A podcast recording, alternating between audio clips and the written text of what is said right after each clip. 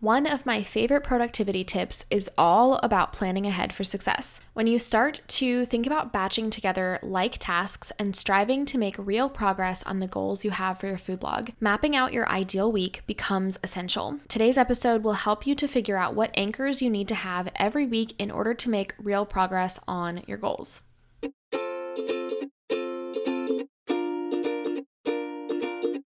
Hey friend, I'm Madison Wetherill, a web designer and branding strategist for food bloggers and your host for the Vine podcast. This show is all about supporting you as a food blogger as you grow your business. I'll share tips for designing your business and your website with intention so that you can build a blog that fits into your life, not consumes it. You'll hear tips for connecting with your audience, growing your blog, and tips for managing and designing your website, all in short, easy to consume, and actionable episodes. If you're ready to think differently about the strategies and tactics that you need to grow your food blog, you are in the right place. I'm so excited that you're here, friend. Let's get started. Hey, friends, welcome back to another episode of the podcast. Super excited that you are tuning in today. And I'm not gonna lie, I'm a little bit nerding out having this conversation around creating your ideal week. As I mentioned a few episodes back, I plan to do some regular content around the topic of time management for food bloggers because I have had so many questions over the years. And I think one of the biggest shifts I have seen in moving away from my food blog as sort of my primary place that I was spending my time and really building up my web design business is that I have had to get more laser focused on my time management skills and really honing in on those. And so I'm so excited to be able to share some of the things that I've learned and that I'm still learning as I really dive into that next level for my business. And I hope that these time management tips will help you to be able to be more efficient with your time working on your food blog, to be able to help you reach your goals faster. So I will be putting time management at the front of the episodes that are about that specifically. So you can go back and listen to those. Right now, this is only the second episode about time management, but there will be more in the future.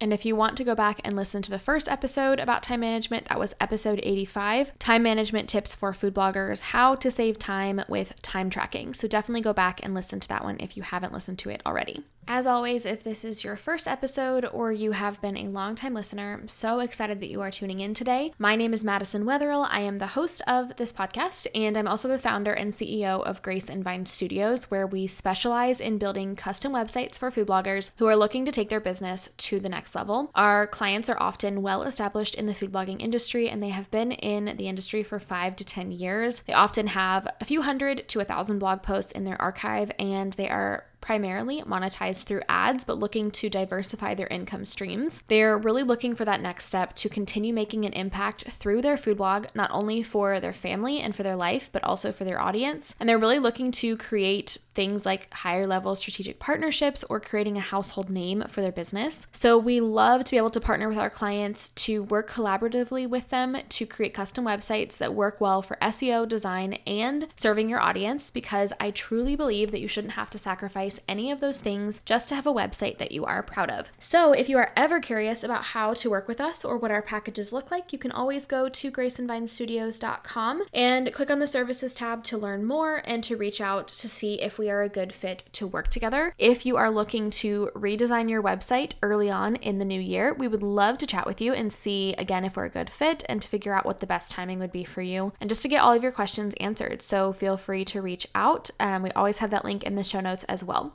So, like I said today, we are going to nerd out a little bit, go a little bit deep into some productivity tips. And I will say that creating an ideal week for my business has been probably the reason that I have been able to juggle so many things in my personal and business life. And it's really been the thing that has sort of saved me from, I will say in a very not dramatic way, drowning in the work that my business brings. And I say all of that to say that I know everybody's life is a little bit different when it comes to their workload, their tolerance for busyness, all of those types of things. But really, when it comes down to it, you need to have some structure around your week, or you're going to find that week over week, you're just putting things off, not getting the things done that are important to help you reach your goals, and really just feeling frazzled by the lack of structure in your business. I say this as someone who is very not type A, very creative, very sort of go with the flow. I can definitely be organized and I am very organized in certain settings,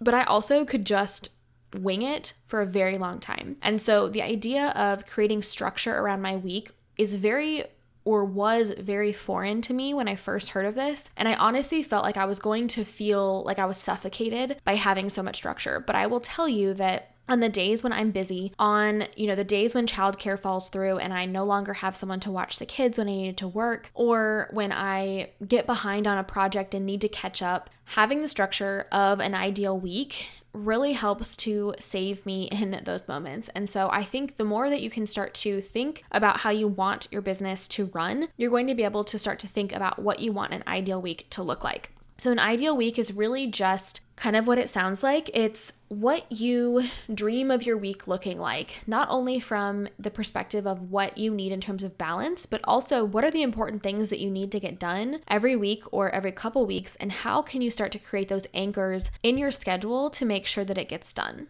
So, first, let's go over a couple of things that should be in your ideal week. And I say should very lightly because I don't want you to feel like you have to have all of these things. I'm just giving you ideas, and I want you to take the things that are interesting to you or feel like they would be helpful for you to have some accountability if these were part of your ideal schedule. So you can add blocks of time for things like content creation. Obviously, within content creation, you have sort of the content for your blog, which breaks down into many parts, but you also have your content for social media. So, when I say content creation, I'm actually thinking more about your blog content because we're going to talk about marketing in a second. When it comes to content creation, you probably want to break that down into which days are the best days of the week for you to test recipes, which days are the best days of the week for you to shoot photos or to write your blog content. You're going to want to have blocks of time for each of those things. And if you're not familiar with the concept of batching your tasks, I would really recommend creating those containers so that you're able to work through just more than one post at a time. So often, what happens is you sit down to write a blog post and you go from testing the recipe to taking the photos to writing the blog post all in one day, where you would be able to be a lot more efficient if you were to test two or three recipes at a time and then take photos of two or three recipes at a time, then outline your blog post all together. And so, if you can break apart your content creation, that is going to help you to be able to get ahead and just to get into a rhythm of what makes the most sense for you.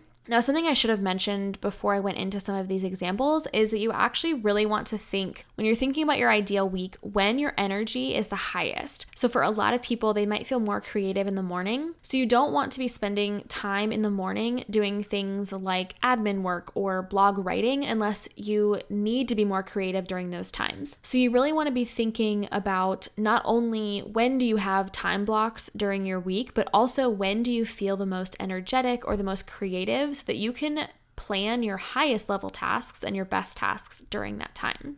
Okay, back to some ideas of what you can put in your ideal week. So, we talked about content creation for your blog. You can also put in marketing here. So, a lot of the time, that's going to be either social media marketing or email marketing. This is really going to depend on how you structure your content plan and things like that. But if you can sit down and write a few social media captions at a time or a few emails at a time, again, you're going to be so much more productive doing that. And so if you can carve out the time on your ideal week to do that, you're going to be able to be more accountable to actually getting that done during that time. You can also carve out time for business development. So this can be things like thinking about your next level partnerships, thinking about team building or thinking about another way that you want to bring income into your business. You can also carve out some time for CEO time, like we talked about in last week's episode. And I walked through three different things that you can include in that CEO time every week. You can carve out some time for education, so catching up on courses or finding new courses to take or listening to podcasts or watching YouTube videos. Things that are probably things you're doing already, but if you can do them in a focused container of time, it will help you to be a little bit more productive with that time. You can also carve out a block of time for admin. So for me, I have a block of time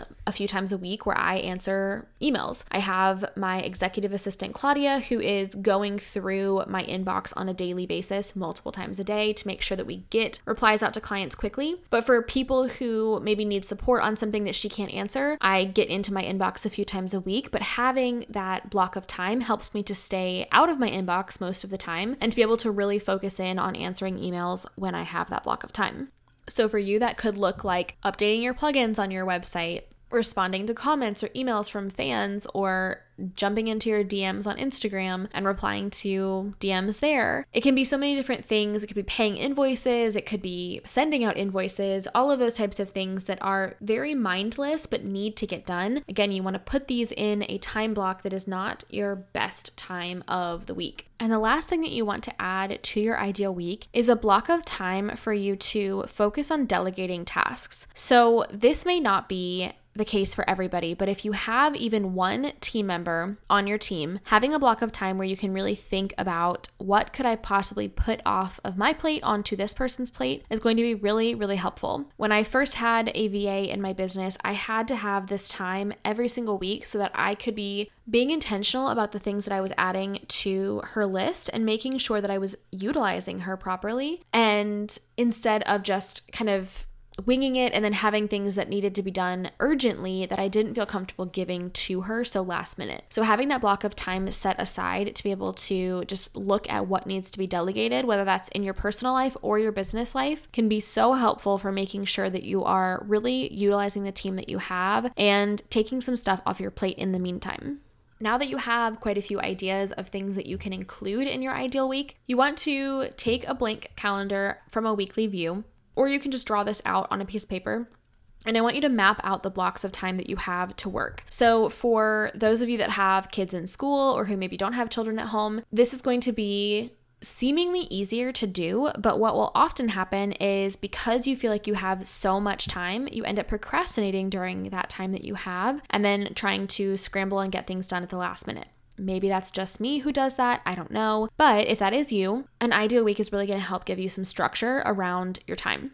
So let's say that you have from 8 to 5 every day throughout the week just as a starting place. You want to go ahead and block off the time that you want for breaks. So maybe you want to take an hour lunch just to close your computer and step away. Maybe you want to ease into your morning and make sure that you don't have anything really scheduled before 9 a.m. Maybe you know that you're not going to be home and settled until 10 o'clock by the time you drop your kids off or they come on the school bus or whatever it is that you do. If you can't tell, I'm definitely a homeschool mom because I don't even know how the school bus system works anymore. It's been so long since I rode on a school bus, and I don't even really know how this whole thing works of dropping kids off and picking them up. Anyways, I digress basically you want to really look at what is your actual schedule of time. So you may think that you have from 8 to 5 every day, but the truth is you probably don't really get started right away at 8 o'clock. There's probably some time to settle in. So really be realistic of when you want that first block of time to be. Now, for most people, and just in general, our focus is going to drastically shift after about an hour to an hour and a half. So, if you can help it, you want to have no more than like two hours blocked off for a specific task and make sure to yourself take breaks within that task. Again, because you're going to be setting up this ideal week and hopefully following it, you're going to hopefully be more productive in the process. So it's okay for you to take a few breaks in between. And as I've shared on Instagram before, rest is 100% productive and will help you to be more efficient with your time. So please let yourself take a little break.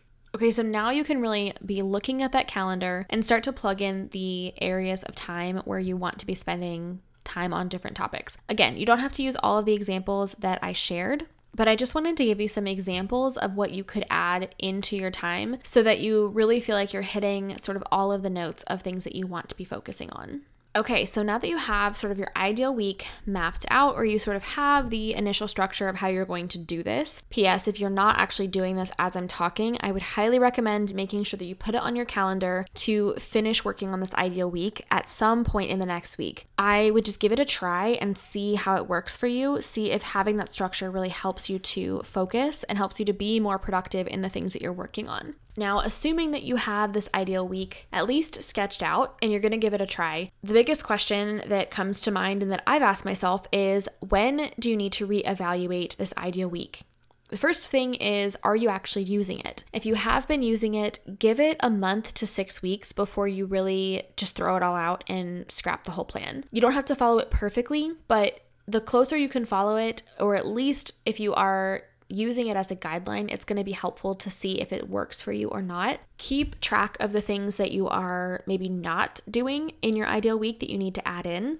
But really, you want to reevaluate your ideal week anytime there's a major change in your schedule, or if you find that it's just not working for you. If you find that you're not really following it anymore and you just keep putting off kind of following the system that you've created, that's a great sign that you need to go back and revisit it. But if you find that your kids are home for an extended break, but you still need to work, or if they're home for the summer, or if you have a change in your team or a change in your client load, then that's a great time to reevaluate and revisit it. And this is really just something that naturally happens.